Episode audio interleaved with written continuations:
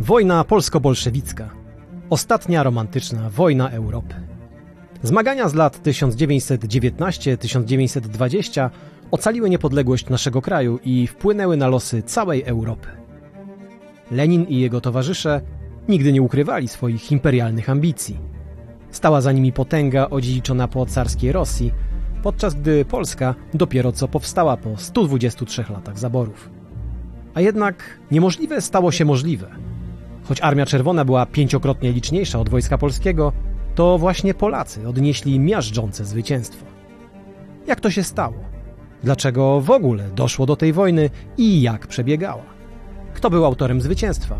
Szef sztabu Tadeusz Rozwadowski czy naczelny wódz Józef Piłsudski? O tym rozmawiam dziś z profesorem Januszem Odziemkowskim, historykiem z Uniwersytetu Kardynała Stefana Wyszyńskiego. To jest podcast Muzeum Historii Polski. Nazywam się Michał Przeperski i zapraszam. Część pierwsza. Wojna niewypowiedziana. Wojna nieuchronna. Panie profesorze, wojna polsko-bolszewicka, o co właściwie była ta wojna? Kto był agresorem?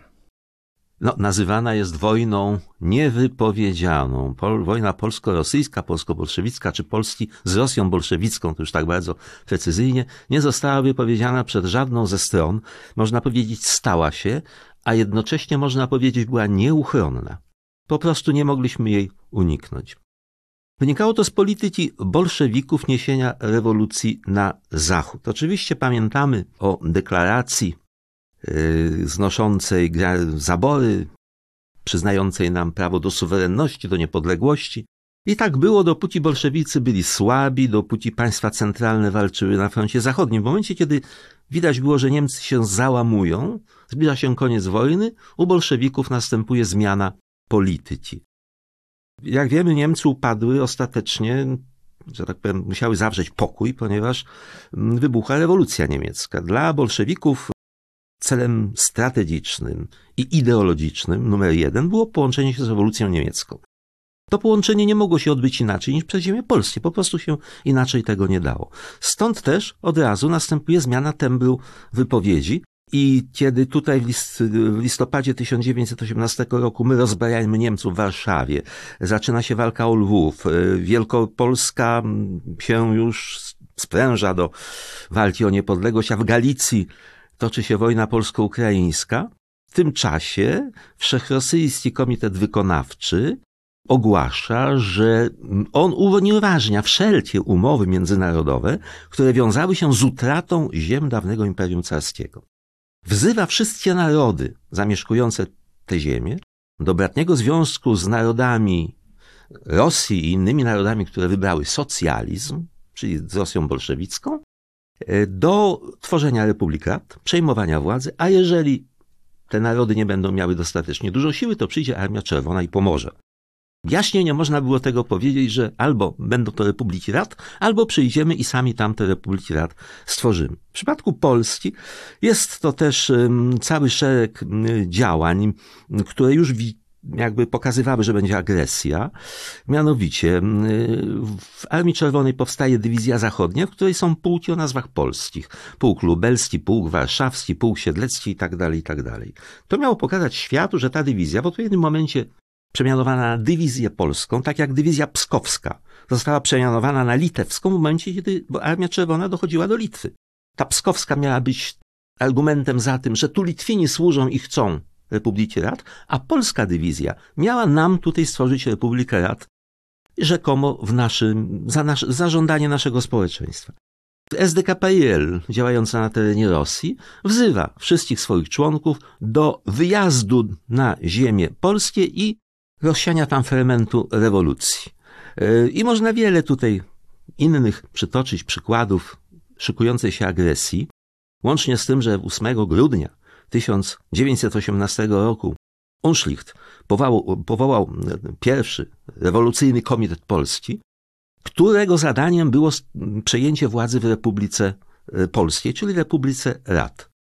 A Lenin e, zatwierdził operację Wisła, która Armii Czerwonej wskazywała cel dojście do linii Wisły, a przy sprzyjających okolicznościach do dawnej granicy Imperium Carskiego, czyli zachodniej granic Królestwa. Nie było tutaj miejsca dla Polski. Dla Lenina, dla kierownictwa bolszewickiego Polska mogła istnieć tylko jako Republika Rad. Nasz sztab generalny zarówno z różnych y, wywiadowczych informacji, jak i opowieści tych, którzy wracali z Rosji, wydał taką opinię e, jeszcze w listopadzie bodajże. Rosja sowiecka szykuje się do wojny z Polską i ta wojna jest nieunikniona. Prędzej czy później nas do tego zmuszą. I Armia Czerwona idzie w ślad za cofającymi się oddziałami niemieckimi, zgodnie z traktatem rozejmowym, Kąpień, Niemcy mieli się wycofać na granicę z roku 1914. To był pierwszy warunek konieczny do spełnienia i armie niemieckie wycofują się z terenów okupowanych do swojej ojczyzny. W ślad za tą armią wycofującą się ze wschodu idzie Armia Czerwona, wchłaniając po kolei wszystkie ziemie i tworząc tam na poczekaniu władze rad i republiki e, sowieckie. No więc yy, wiadomo było, że raczej z pokojowymi zamiarami nie przychodzi. Rząd polski yy, dwukrotnie wystosował noty do Moskwy z zapytaniem, co to znaczy, że Armia Czerwona idzie do przodu, a w niej są półki o nazwach polskich. Odpowiedź była enigmatyczna. Krótko mówiąc, nie jest to interes rządu polskiego. My tu wykonujemy żądanie, oczekiwania rewolucji, ludności Litwy, Łotwy, no, Białorusi. Polacy nic do tego nie mają. Armia Czerwona wykonuje swoje zadania. I ta Armia Czerwona zbliżała się do linii Niemna i Bugu. Oczywiście było pytanie, co zrobi potem, kiedy stanęłaby na granicy królestwa. Jeżeli zobaczymy mapę z roku 1918, jak małe to było królestwo, to strata każdego powiatu, już nie mówię województwa, oznaczała ogromne osłabienie wszelkich możliwości wojskowych, rekrutacji, zapasów, no wszystkiego. Byłoby o wiele mniej, a od granic królestwa do Warszawy było 130 kilometrów. No to nawet dla marszu Piechura to są cztery, no góra pięć dni i on jest pod Warszawą. To było śmiertelne niebezpieczeństwo. Tym bardziej, że bolszewicy mogli swoim sposobem, który już później widzimy wielokrotnie stosowanym, opanują kawałeczek terytorium jakiegoś kraju, powołują na lokalny rząd, taki no, czasem przywieziony po prostu z Moskwy, który ogłasza się rządem rewolucyjnym i prosi Armię Czerwoną o pomoc. I w tym momencie, przy tych nastrojach też niepewności, braku wojska w Polsce, bo to wszystko się dopiero tworzyło, no byłoby to niesłychanie groźne. Nie można było do tego dopuścić. I dlatego Piłsudski jako naczelnik państwa, naczelny wódz, który musiał podjąć decyzję, co w tej sytuacji robić, skoro wojska nie ma, bo wszystko, co jest, co ma w ręku broń, trochę tej amunicji, to idzie na front wołyński, pod Lwów, żeby walczyć z Ukraińcami, jak się zachować? Nie można czekać, bo siły są maleńkie. To jest kilka tysięcy żołnierzy na cały ogromny front od Prus do Wołynia ale ma prawie jak na lekarstwo. Nie ma żadnej dużej jednostki. To są pojedyncze bataliony, co najwyżej pułki. No i Piłsudski decyduje się na taką decyzję, można powiedzieć, wabank. To znaczy, skoro nie mogę się bronić, no to będę atakować.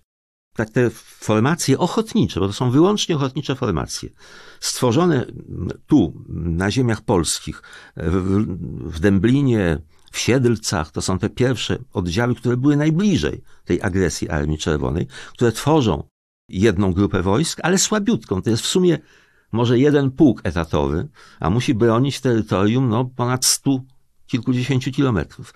I druga grupa, ciekawa, to są członkowie polskiej samoobrony Litwy i Białorusi, którzy stworzyli y, w grudniu Oddziały zbrojne wcześniej zaczęli, nawet w listopadzie, w październiku, ale w grudniu ta samoobrona wystąpiła już zbrojnie. Y, było ich kilka no, w samej, y, na samej Białorusi i Litwie, kilkanaście tysięcy pewnie, bardzo słabo uzbrojonych, wyłącznie ochotników, y, którzy przedarli się, kiedy Armia Czerwona zajmowała ziemie kresowe i no, nie mieli szans w starciu z pułkami, dywizjami, bo Armia Czerwona już była zorganizowana, a tu luźne grupy. Więc stoczyli trzydniowy bój o Wilnu, ale to w zasadzie były takie, jak to Rosjanie nazywają, pierestriełki, czyli strzelaniny. Tam nie dużych, dużych strat nie było.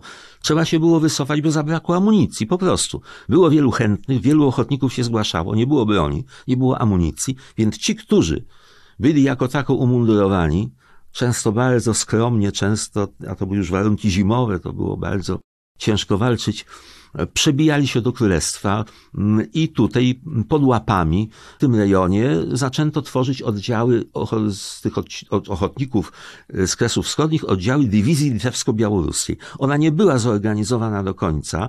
To były, no to było powiedzmy dwa tysiące żołnierzy w momencie, kiedy Armia Czerwona zbliżała się do Niemna. I Piłsudski te wszystkie siły słabo zorganizowane pchnie, pcha do przodu ponieważ Armia Czerwona jest rozciągnięta w tym marszu do Polski, w długie kolumny, te dywizje szły, oczywiście to były dywizje, ale czołówki były, powiedzmy, zbliżały się do Niemna, a gdzieś tam tyły były pod Lidą, to było ogromnie rozciągnięte, więc te siły nie były skoncentrowane. Dlatego w pierwszych walkach oddziały polskie ochotnicze odnoszą sukcesy. Gdyby tam uderzyły całe te siły sowieckie, to by się przedarły do królestwa. Ale tutaj zaskoczone tym oporem, nie wiedząc jakie siły mają przed sobą, no wyhamowały, front się ustabilizował, potem przyszły niesprzyjające warunki mm, pogodowe, bo to na tamtych terenach, w tamtych czasach to zima naprawdę była zimą surową. To były temperatury już w grudniu poniżej 20, minus 20 stopni. No i front zamarł, oczekując na roztopy wiosenne, żeby znowu ruszyć. Tak się zaczyna wojna.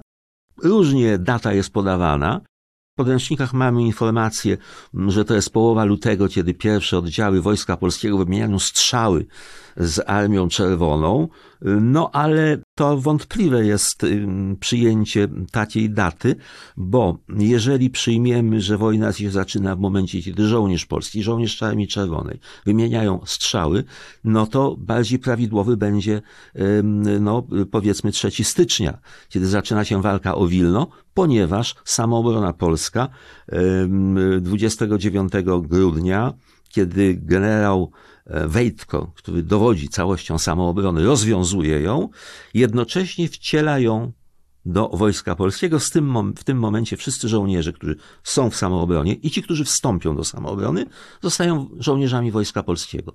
A zatem wtedy, właśnie w bitwie o Wilno, trzeci, czwarty, piąty e, stycznia zaczyna się wojna polsko-sowiecka, niewypowiedziana przez żadną ze stron. Y, jeżeli byśmy spojrzeli, kto tę wojnę zaczyna, no to po stronie polskiej to są ochotnicy. W stu procentach ochotnicy, bo z obrony litewskiej, ani y, polskiej na Litwie i Białorusi, ani do tych oddziałów, które były formowane na Lubelszczyźnie, nie było poboru. Tam szedł ten, kto chciał. Taki żołnierz z jednej strony jest bardzo dobry, bo on wie, po co idzie do wojska. I on potrafi znakomicie walczyć, ale ma na ogół jedną wadę. Jest zupełnie niewyszkolony. I tutaj takie występuje zjawisko często widoczne tam, gdzie mamy do czynienia z oddziałami ochotniczymi, że jeżeli pierwsze starcia przynoszą sukces, to ten żołnierz szybko zamienia się w dobrego żołnierza frontowego, bo on nabiera pewności siebie. On zaczyna rozumieć pole bitwy. On jest pełen zapału, bo on przyszedł i zwycięża już przeciwnika, nie przyjaciela. Jeżeli są porażki, oj, to może być gorzej, bo taki oddział po pierwszej porażce może się po prostu rozsypać. Też jest takie niebezpieczeństwo. My na szczęście odnosimy zwycięstwa. Dlaczego? Po drugiej stronie idzie Armia Czerwona, bardzo różna. Tam są oczywiście komuniści, tacy rasowi, którzy idą po to, żeby płomień rewolucji roznieść po świecie, ale zwłaszcza w tych pierwszych miesiącach swego istnienia do Armii Czerwonej też przyjmowano, a nawet wcielano przymusowo różny narybek, różnych rekrutów, którzy nie zawsze się utożsamiali z rewolucją, ale mieli do wyboru. No, albo wstąpią do Armii Czerwonej i wtedy będą swoi, albo jeżeli nie wstąpią, będą unikać poboru, to znaczy, że są wrogo nastawieni. A dla wrogów rewolucja miała jeden tylko, jeden tylko rodzaj kary. E, rozstrzelanie. Wtedy nie było jeszcze obozów, nie wysyłano na Sybir, no nie było takiego aparatu represji. Po prostu takich delikwentów stawiano pod ściany i rozstrzeliwano. Czasem również i rodziny. Więc to było bardzo niebezpieczne. Oni mus musieli iść. W związku z tym mamy oddziały Armii Czerwonej, które walczą bardzo twardo i niezwykle zawzięcie i mamy oddziały, które rozsypują się po pierwszej porażce. Ponieważ u nas mamy, nie mamy takich przymusowo wcielonych, no wszyscy są e, ochotnikami, a kto kieruje, kto dowodzi? Kadra oficerska mająca bogate doświadczenia wojenne. Tam y, często oficer kieruje żołnierza na polu bitwy, pokazuje mu, co ma robić. Żołnierze przywiązują, jest ta więź między żołnierzem a jego przełożonym. To oczywiście powoduje duże straty w kadrze oficerskiej, ale z drugiej strony spaja oddziały. To jest ta cena. Żeby zdobyć zaufanie żołnierza, trzeba go nim pokierować, trzeba pokazać, że oficer naraża się tak samo jak on. I w tych oddziałach tak to jest. Najczęściej pada komenda za mną. Nie naprzód, tylko za mną oficer komenderuje, bo on pokazuje, kiedy się poderwać, kiedy iść do ataku. No i wszyscy dlatego tak tych oficerów na ogół, bo są czasem wyjątki oczywiście, jak w każdej armii. No ci ochotnicy wokół oficerów się skupiają. Wielu oficerów już wtedy, w pierwszych miesiącach wojny, uzyskuje sławę, która im będzie towarzyszyć do końca wojny, jeżeli przeżyją oczywiście. E, będą za to uzyskiwali virtuti militari, będą o nich śpiewane piosenki w wojsku, będą bohaterami, których będzie prasa pokazywać.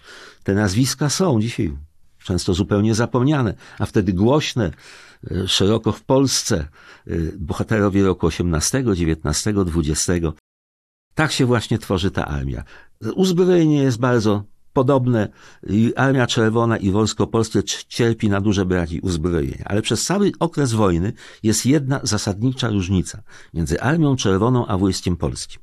Armia Czerwona odziedziczyła Rosję, czyli wszystkie magazyny, wszystkie e, składy i cały przemysł wojenny rosyjski. On jest oczywiście niewydolny teraz. Robotnicy pracują nie najwydajniej. Te wytwory nie są najwyższej jakości, ale produkuje się broń, amunicję, wszystko co do wojny potrzeba. Po stronie polskiej nie ma ani jednego zakładu produkującego na potrzeby wojska broń, bo zaborcy na ziemiach polskich żaden zaborca nie rozwijał przemysłu zbrojeniowego z przyczyn oczywistych. Będzie powstanie, farnie to w ręce Polaków, będzie przeciwko nam wykorzystane. A zatem my musimy wszystko, dosłownie wszystko, od prostego naboju do pistoletu, do armaty, czołgu i samolotu sprowadzać z zachodu. W związku z tym, poza Francją, która spogląda życzliwie na Polskę, bo jest to pewna tradycja, dawny sojusznik napoleoński, e, dawne wspólne walki, no cieszymy się sympatią, tak zresztą jak i dzisiaj wśród Francuzów sondaże pokazują, że Polacy cieszą się chyba największą sympatią spośród innych narodowości. U nas w Polsce chyba jest to zbliżony obraz. Dla Polski byli gotowi, oczywiście za pieniądze, za kredyty, dostarczyć nowoczesnego uzbrojenia. No myśmy nie mogli za bardzo tych kredytów roz, jakby wielkich dostawać, bo byśmy nie mieli nic w zamian. No, państwo powstało, czy ono się utrzyma, też nie było wiadomo. Więc były kredyty, Francuzi nam dawali broń, ale to było za mało. Z innych państw, po pierwsze, musieliśmy, jeżeli chcieliśmy coś kupić, mieć dobre pieniądze. Mieliśmy ich niewiele i tylko za ropę naftową, bo to był nasz jedyny produkt eksportowy w latach 18-20. Jedyny. Nic innego od Polski nie kupowano, a jak coś wyprodukowano w Polsce, na przykład węgiel wydobywano, to to wszystko szło na krajowe potrzeby, jeszcze było za mało tego. Trzeba było sprowadzać z zewnątrz. Albo no, y, zależeć od dobrej woli. A dobra wola była, jeżeli spełnialiśmy życzenia polityczne obcych mężów stanu. Czyli gdybyśmy się zachowywali tak, jak oni chcą, no to może te dostawy byłyby większe, ale myśmy się chcieli zachowywać tak, aby polski interes, polską rację stanu mieć na oku i w obronie. I tu się nie zawsze to wszystko pokrywało. Czyli jedyny kraj, który miał broń, i Polsce jej udzielał, to była Francja. Drugim krajem, który zaproponował nam, zaproponował nam od razu wspólną drogę. Idźmy razem. To byli bracia Węgrzy. Jeszcze e, w listopadzie pierwsi się odezwali do Warszawy, oferując swoją przyjaźń. Potem w roku 1920 w pewnym stopniu też no, nam ogromnie pomogli w czasie Bitwy Warszawskiej. Tak więc wojna była nieunikniona, chyba żebyśmy chcieli zostać Republiką Sowiecką. Armie były podobne, z tym, że myśmy tego uzbrojenia zawsze mieli no, kłopoty z uzupełnieniem, dużo zdobycznego musieliśmy używać, już nie mówiąc o takich rzeczach technicznych jak radiostacje, telefony, ta cała infrastruktura wojskowa, wszystko trzeba było sprowadzać.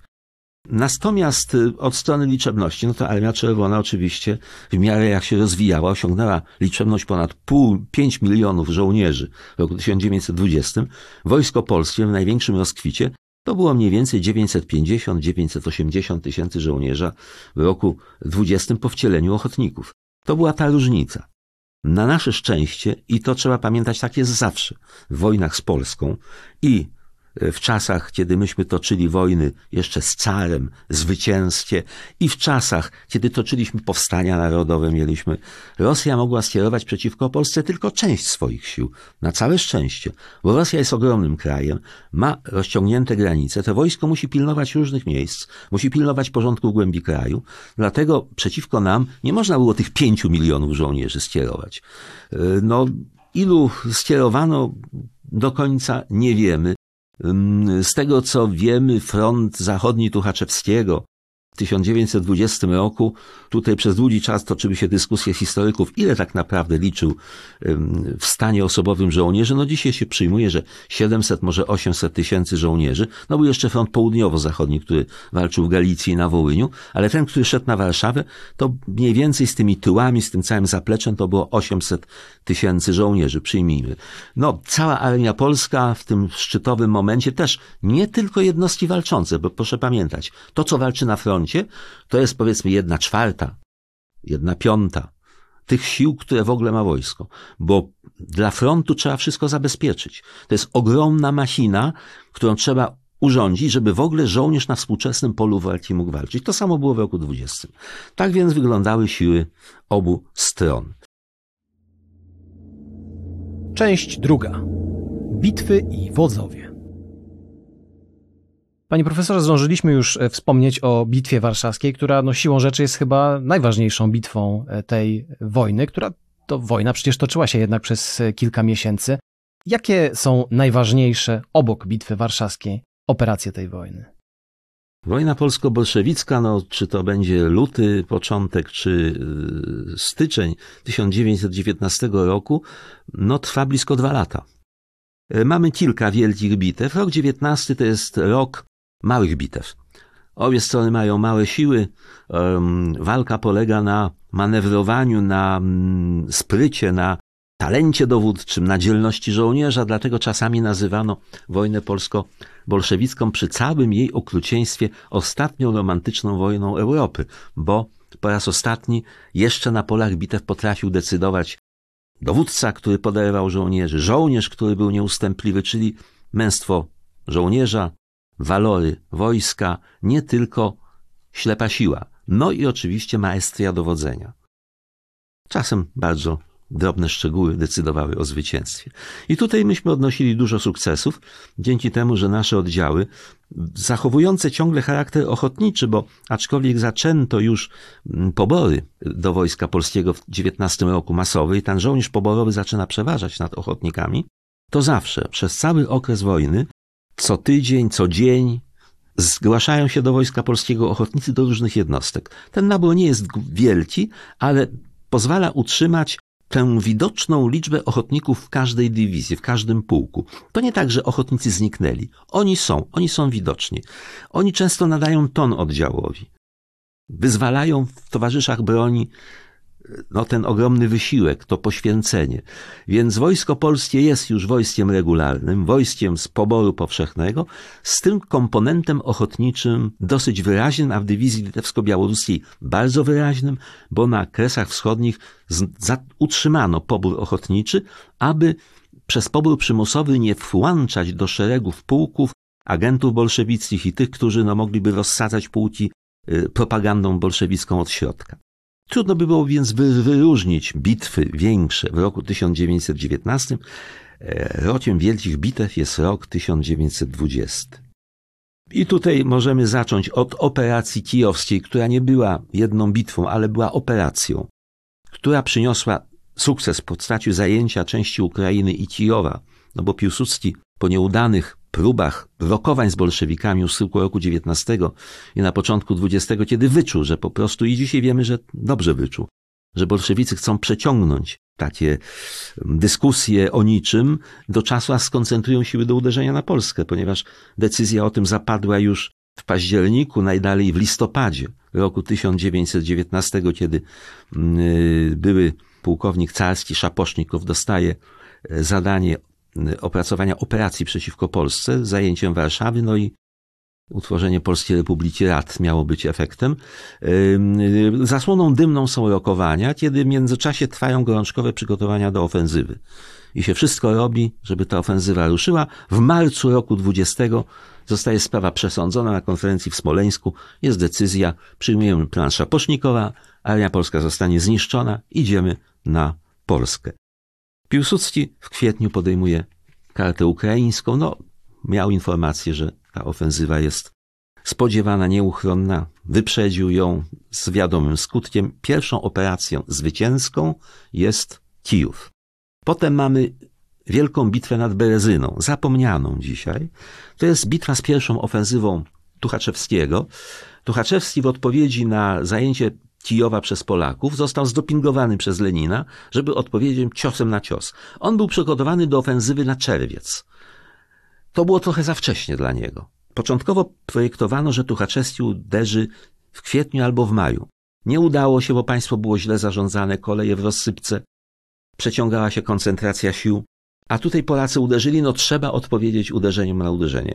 Pierwsza ofensywa Tuchaczewskiego, bitwa nad Berezyną trwa trzy tygodnie. Jest to wielka bitwa, która angażuje po obu stronach duże siły. Tuchaczewski zostaje pobity, zmuszony na, do odwrotu, ale jak pisze w swoich y, wspomnieniach, y, była korzyść z tego taka, że poznał wszystkie słabości i zalety Wojska Polskiego. Wcale Wojska Polskiego nie lekceważy, wyraża się o nim, o nas całkiem pozytywnie, o żołnierzu polskim, ale jest pewien, że przy tych zasobach Rosji ma pełne szanse na zwycięstwo. Ta ofensywa miała również ten skutek, że zaburzyła dowodzenie nasze na froncie wschodnim, bo trzeba było część dywizji zabrać z frontu ukraińskiego, żeby zatrzymać Tuchaczewskiego.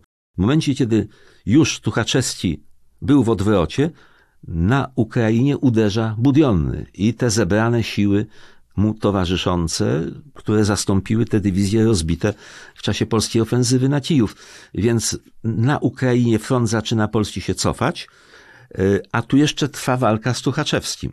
Potem, kiedy Tuchaczewskiego wyparto, zaczyna się szybkie przerzucanie wojska na Ukrainę, żeby zahamować Budionnego, otoczyć go gdzieś, pokonać i zatrzymać odwrót. W tym czasie Tuchaczewski, e, no korzystając właśnie z tych ogromnych zasobów Rosji, ściąga nowe jednostki, nowych rekrutów i y, nie w połowie lipca, jak sądziło dowództwo polskie i do czego się przygotowywało, ale już na początku lipca był gotowy do ofensywy. Niby to niewielki odległość czasu, no dwa tygodnie, powiedzmy dziesięć dni, ale na wojnie to ma znaczenie olbrzymie. Bo z jednej strony mamy wojsko polskie, które się jeszcze szkoi w obozach przyfrontowych, które jest nieuzupełnione na froncie. Dywizje no, mają duże braci, bo jest przekonanie, że przed 15 lipca nie ruszy, bo nie będzie miał na, nawet sił na to Tuchaczewski. Tymczasem on rusza 4 lipca. Dochodzi do bitwy nad Autą. Nie jest jakaś wielka bitwa, dotyczy tylko jednej polskiej armii, pierwszej armii, która ugina się pod naporem trzech armii Tuchaczewskiego. No i zaczyna się odwrót, który doprowadzi Tuchaczewskiego aż do Warszawy. I tutaj mamy do czynienia no, z tą bitwą zasadniczą. To znaczy, jeszcze niektórzy wymieniają bitwę nad Budiem, ona też jest istotna, bo ona zatrzymuje Armię Czerwoną nad Budiem na kilka dni. Ona nie jest toczona przez nas dla zwycięstwa. Wiadomo, że my nie mamy tam sił. Z różnych powodów nie udało się skoncentrować sił do stoczenia bitwy z Tuchaczewskim nad Wisłą, między innymi dlatego, że gros sił polskich próbuje osaczyć i zniszczyć armię konną Budionnego. Tam dochodzi do bitwy pod Brodami, też nie jakiejś ogromnej, wielkiej, ale dużej bitwy, gdzie dwie armie polskie osaczają Budionnego i wydaje się, że już zwycięstwo jest w ręku. U nas można powiedzieć, y, żołnierze radują się, bo spotykają. Tych, którzy nacierają z południa, ci spotykają się z tymi, którzy nacierają z północy. Część armii Budionnego jest w otoczeniu. Już w dowództwach jest radość zwycięstwa. I oto nagle przychodzi rozkaz, no jak w filmie hollywoodzkim albo w tragedii greckiej. Przerywamy bitwę i szybki odwrót. Co się stało? Upadła twierdza brzeska. Zupełnie nieoczekiwanie, czyli fundament polskiej operacji przeciwko Tuchaczewskiemu. Tam się miały gromadzić wojska. Skoro upadła twierdza brzeska, nie możemy stoczyć bitwy nad Budiem. Trzeba się cofnąć dalej. Ostatnią wielką zaporą jest bitwa, jest Wisła.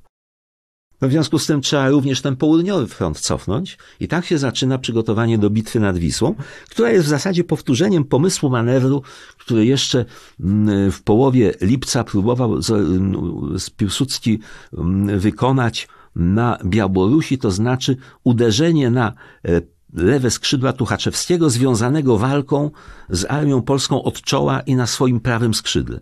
Wtedy się nie udało tego zrobić, bo nie udało się y, zatrzymać frontu na Ukrainie. Nie dało się ściągnąć tamtąd sił, a nie było ich skąd brać.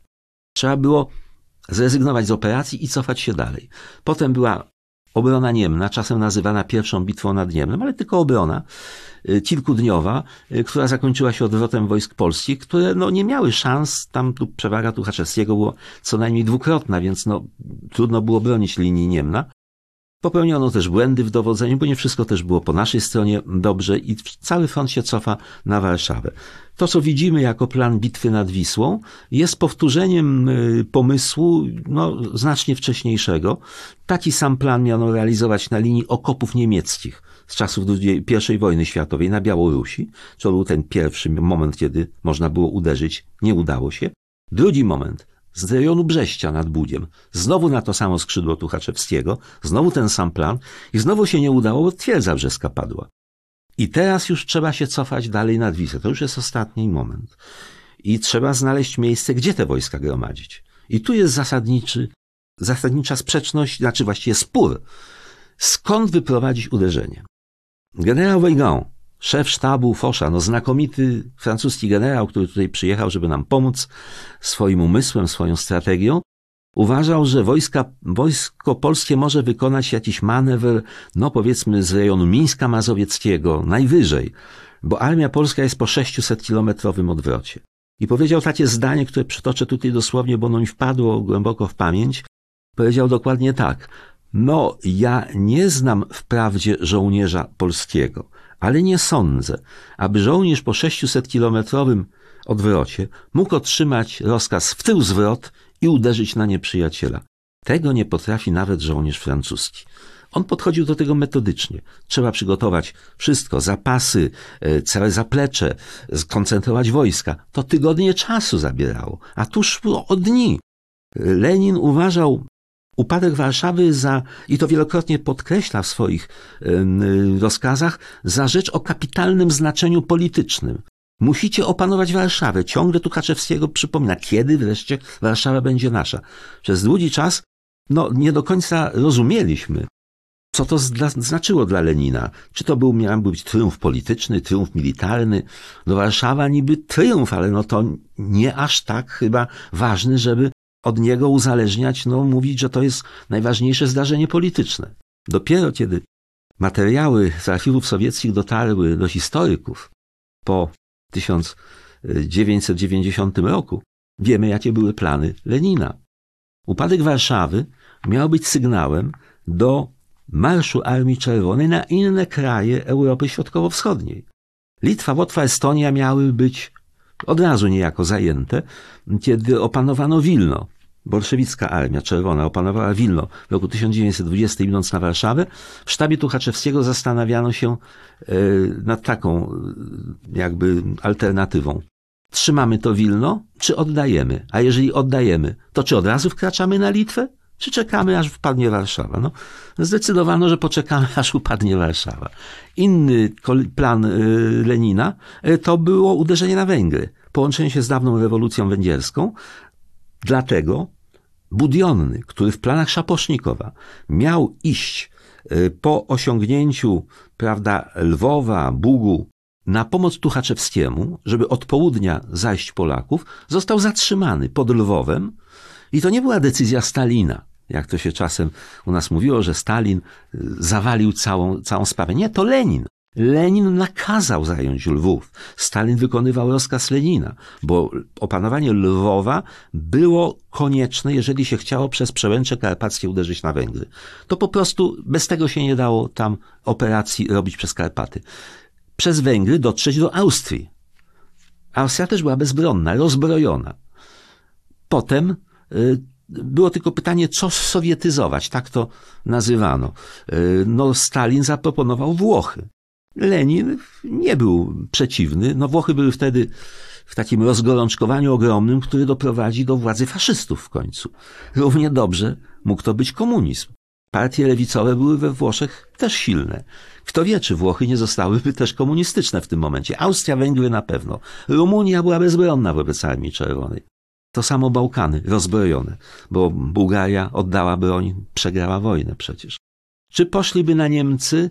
Y, no tutaj są zdania e, podzielone, y, ale na pewno byłoby taka, byłaby taka groźba, że ożywiło, ożywiłoby to na pewno ruchy rewolucyjne w Niemczech. Tak czy inaczej. Gdyby Warszawa upadła, to nawet jeśli by Armia Czerwona nie poszła na Niemcy, to Europa zostałaby podzielona nie w roku 40, a w roku 1920. I wtedy byłaby ta żelazna kurtyna. Z wszystkimi konsekwencjami tego, o których nawet nie chcę mówić, bo wtedy bylibyśmy innym narodem, jeżeli w ogóle byśmy przetrwali jako naród. Mielibyśmy wtedy poddani no, tej e, stalinowskim represjom najokrutniejszym przez znacznie dłuższy czas niż y, to miało miejsce. No i Bitwa Warszawska, nie będę przypominać planu, wszyscy go chyba mniej więcej znamy. Rola tej bitwy, no mniej więcej w tej chwili powiedziałem przed chwilą, na czym ona polegała. Dlaczego odnieśliśmy tak wielkie zwycięstwo? Może jeszcze o tym. No, z jednej strony był to właśnie plan uderzenia z Nadwieprza, a nie z rejonu Mińska Mazowieckiego, bo tamten by doprowadził co najwyżej do odepchnięcia Armii Czerwonej. Piłsudski jako wódz naczelny musiał wybrać. To była jego, jego rola. Różne były koncepcje. Y, uderzać od północy armią Sikorskiego, uderzać od południa z y, Mińska Mazowieckiego, czy też postawić wszystko na jedną kartę, uderzyć z Nadwieprza. Uderzenie z Nadwieprza wyprowadzało armię polską przy odpowiedniej szybkości natarcia na tyły Armii Czerwonej. Wybrał Piłsudski ten najbardziej ryzykowny plan i powiódł się, powiódł się bardzo dobrze i tylko się zastanówmy dlaczego.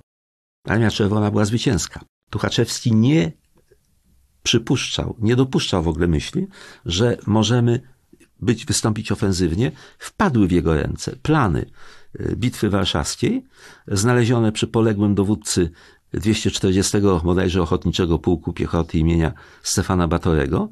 Kiedy to dostał na półkę, powiedział, to jest niemożliwe to jest taki zmyłka Polaków. Oni chcą odciągnąć nasze dywizje od Warszawy.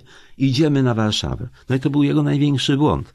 Zorientował się dopiero tak naprawdę, kiedy wojska polskie z nad e, Wieprza dochodziły już do Mińska Mazowieckiego, że jest coś, tutaj jakaś wielka ofensywa się szykuje, padł rozkaz odwrotu, to już nie było ratunku. E, no i drugi, e, druga przyczyna, ogromny wysiłek polskiego żołnierza, który wykonywał rozkazy, wydawało się niemożliwe do wykonania, maszerując po 40, 50, nawet 60 kilometrów na dobę pościgu za Armią Czerwoną, która tego pościgu nie wytrzymała. Panie profesorze, kiedy mówimy o Bitwie Warszawskiej, nie mogę nie zadać pytania, które rozgrzewa, myślę, osoby interesujące się historią, no już z górą 100 lat. Piłsudski czy Rozwadowski? Co historyk wojskowości powie na ten temat z dzisiejszej perspektywy? E, cóż, proszę Państwa, patrząc na to od strony pragmatyki wojskowej, żaden wojskowy, który odłoży na bok sympatie polityczne czy antypatie polityczne, nie może powiedzieć nic innego, że zwyciężył wódz naczelny, zwyciężył Józef Piłsudski. A to dlatego, że wojsko obowiązuje zasada jednoosobowego dowodzenia. Dowódca kompanii odpowiada za kompanię, dowódca dywizji za dywizję, naczelny wódz za całość sił zbrojnych. Jeżeli weźmiecie Państwo podręczniki zachodnie, czy również polskie, i y, poszukacie informacji, kto zwyciężył na froncie zachodnim w roku 1918. Wszędzie będzie marszałek Foch. Nie jego szef sztabu generał Weigand, któremu przypisywano bardzo duże zasługi, bo szef sztabu zawsze jest w cieniu naczelnego wodza. Rola szefa sztabu, którą znakomicie spełnia notabene generał Rozwadowski, to jest podawać nowe pomysły, podawać sugestie, ale przede wszystkim wykonywać to, co naczelny wódz wybierze bo to jest rola szefa sztabu. Opracowywać na mapach, na planach operacje, które naczelny wódz nakazuje.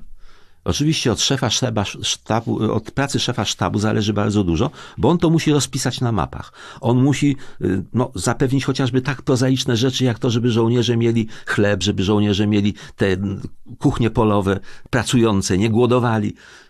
To niby mało, ale to jest bardzo istotne zapasy amunicji, gdzie, jak dowieść. To jest cała ogromna przygotowalnia. Ja tu to, to jest najtrudniejsza część przy, przygotowania operacji. Ale po to, żeby to przygotować, trzeba najpierw przyjąć plan operacji.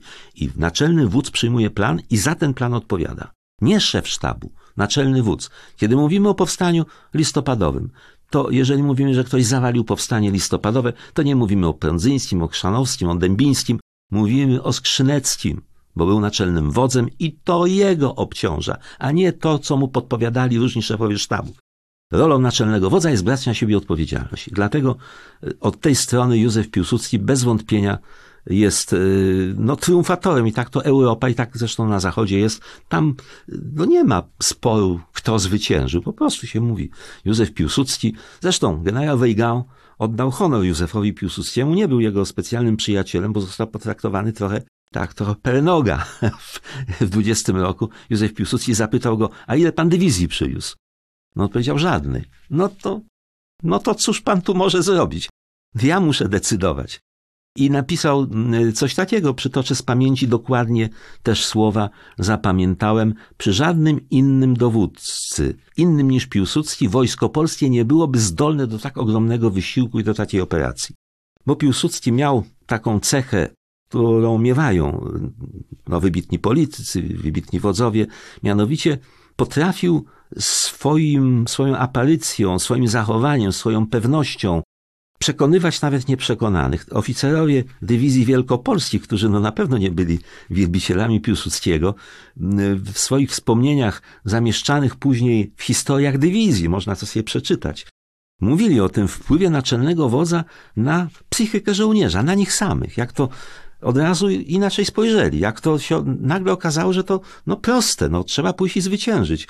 Nowy duch w wojsku zapanował, ale to trzeba przeżyć, to trzeba pos- poczytać pamiętniki ludzi, którzy się z Piłsudskim zetknęli w tym najtrudniejszym momencie wojny, kiedy przygnębiony i przytłoczony tymi mówili, taki pochylony nawet, jakby postarzał, ale kiedy zaczynał mówić, kiedy przekonywał, to nagle wszystko stawało się jasne i oczywiste. Panie profesorze, ostatnią wielką bitwą e, wojny polsko-bolszewickiej była operacja niemeńska. Jej też e, chyba powinniśmy poświęcić przynajmniej dwa słowa. Tak, no najkrócej mówiąc, e, był wyścig z czasem. Tuchaczewski obiecał Leninowi Warszawę jeszcze jesienią 1920 roku i szykował się do nowej ofensywy z innym troszkę planem, uderzenie na Lublin, połączenie się z Budionnym i wtedy wspólny marsz na Warszawę. Z drugiej strony Piłsudski odrzucił rady polityków i żądania polityków zachodnich, żeby się dogadywać z bolszewikami stojąc nad Niemnem i Budiem, bo uznał, że dopóki Armia Czerwona ma siły wal do walki, to Rosja nie zrezygnuje z nowej ofensywy. Miał rację. I jednocześnie szykuje się Wojsko Polskie i szykuje się Armia Czerwona. Myśmy uprzedzili dosłownie o jeden czy dwa dni to uderzenie Tuchaczewskiego i od razu postawiliśmy się w lepszej sytuacji, bo to myśmy narzucali miejsca, gdzie uderzamy i gdzie nieprzyjaciel mógł już tylko reagować na nasze uderzenia. No i Piłsudski zastosował dokładnie ten sam manewr, jak nad bitwą, nad, w czasie bitwy nad Wisłą. Podyktował to i przedstawił ten plan e, dowódcom na początku września i tu już nie ma żadnych wątpliwości, że e, pomysł był jego, e, mianowicie związać od czoła Armię Czerwoną silnym natarcie na Grodno, Wołkowysk, a jednocześnie grupa operacyjna niezaangażowana w ogóle w walkę, złożona z doborowych jednostek, przejdzie przez skrawek terytorium litewskiego i zajdzie Tuchaczewskiego od tyłu maszerując na Lidę, na głębokie tyły Armii Czerwonej. No i nie wchodząc w szczegóły tej bitwy, dokładnie tak się stało. Tuchaczewski zaangażował swoje główne siły przeciwko tym oddziałom polskim, które w ciężkim trudzie, w ciężkiej walce, bo Armia Czerwona była gotowa do ataku, więc broniła się bardzo zawzięcie. Powoli zdobywały teren. Tuchaczewski był pewien, że to jest polska ofensywa, nagrodno i to jest celem Polaków. Celem Polaków było coś innego, zniszczenie Armii Czerwonej. Kiedy się okazało, że idą siły polskie na, na Lidę, już nie było czym ich powstrzymać. Nastąpiła katastrofa.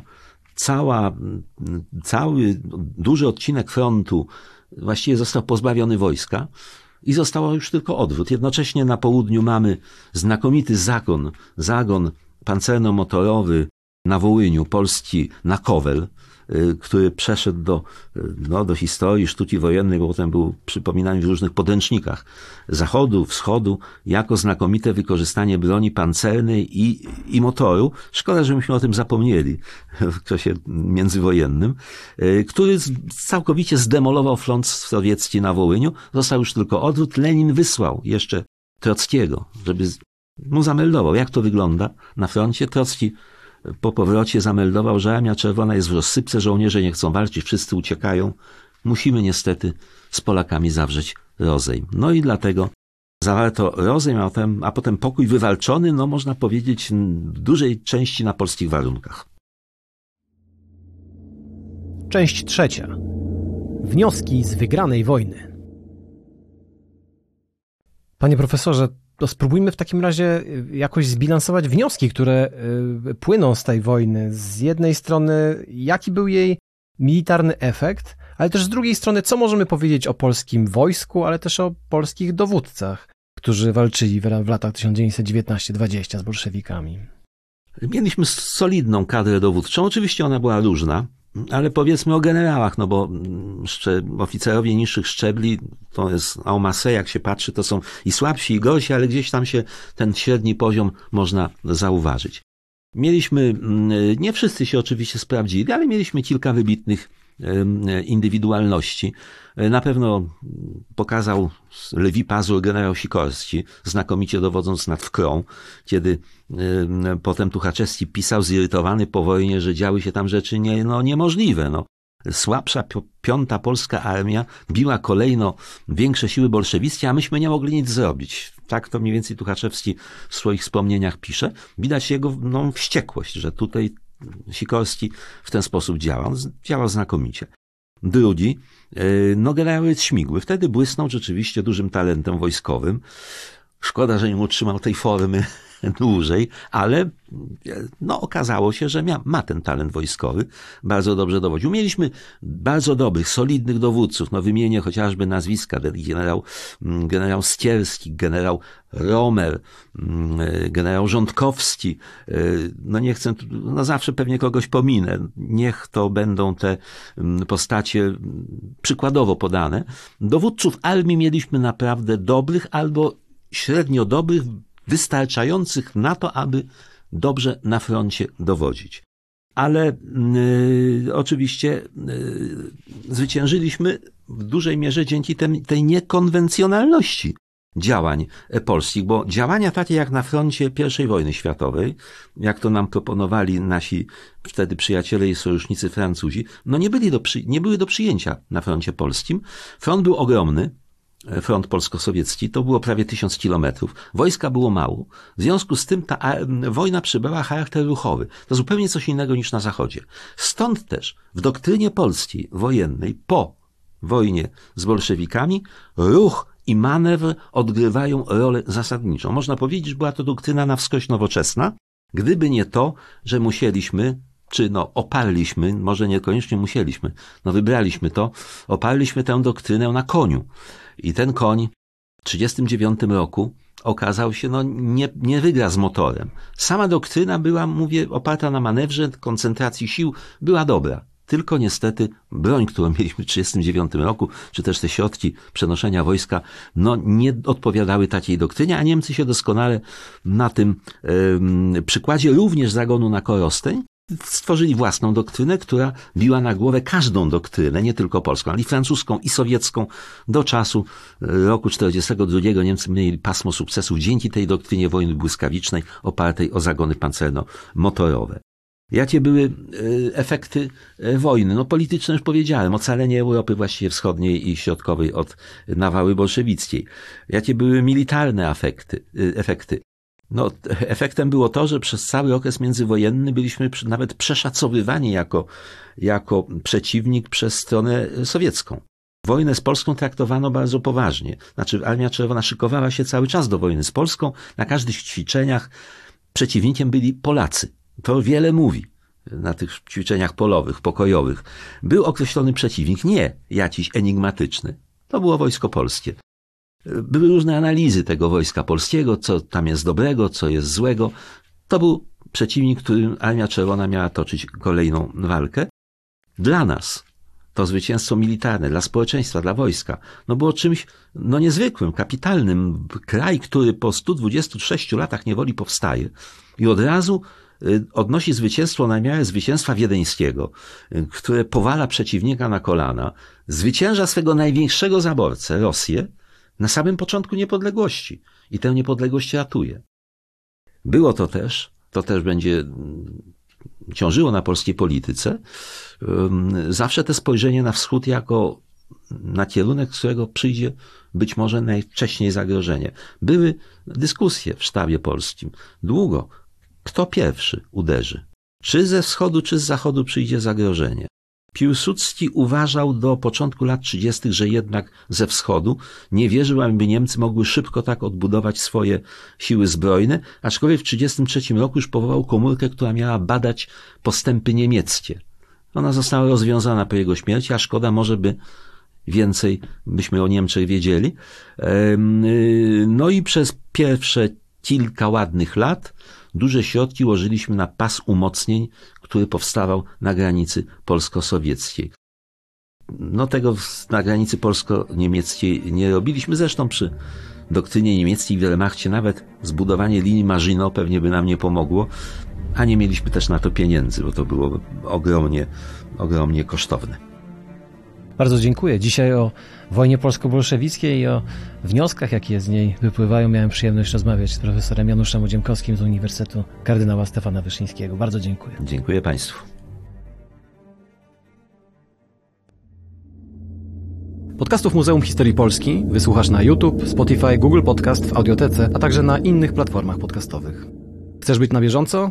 Subskrybuj kanał Muzeum Historii Polski.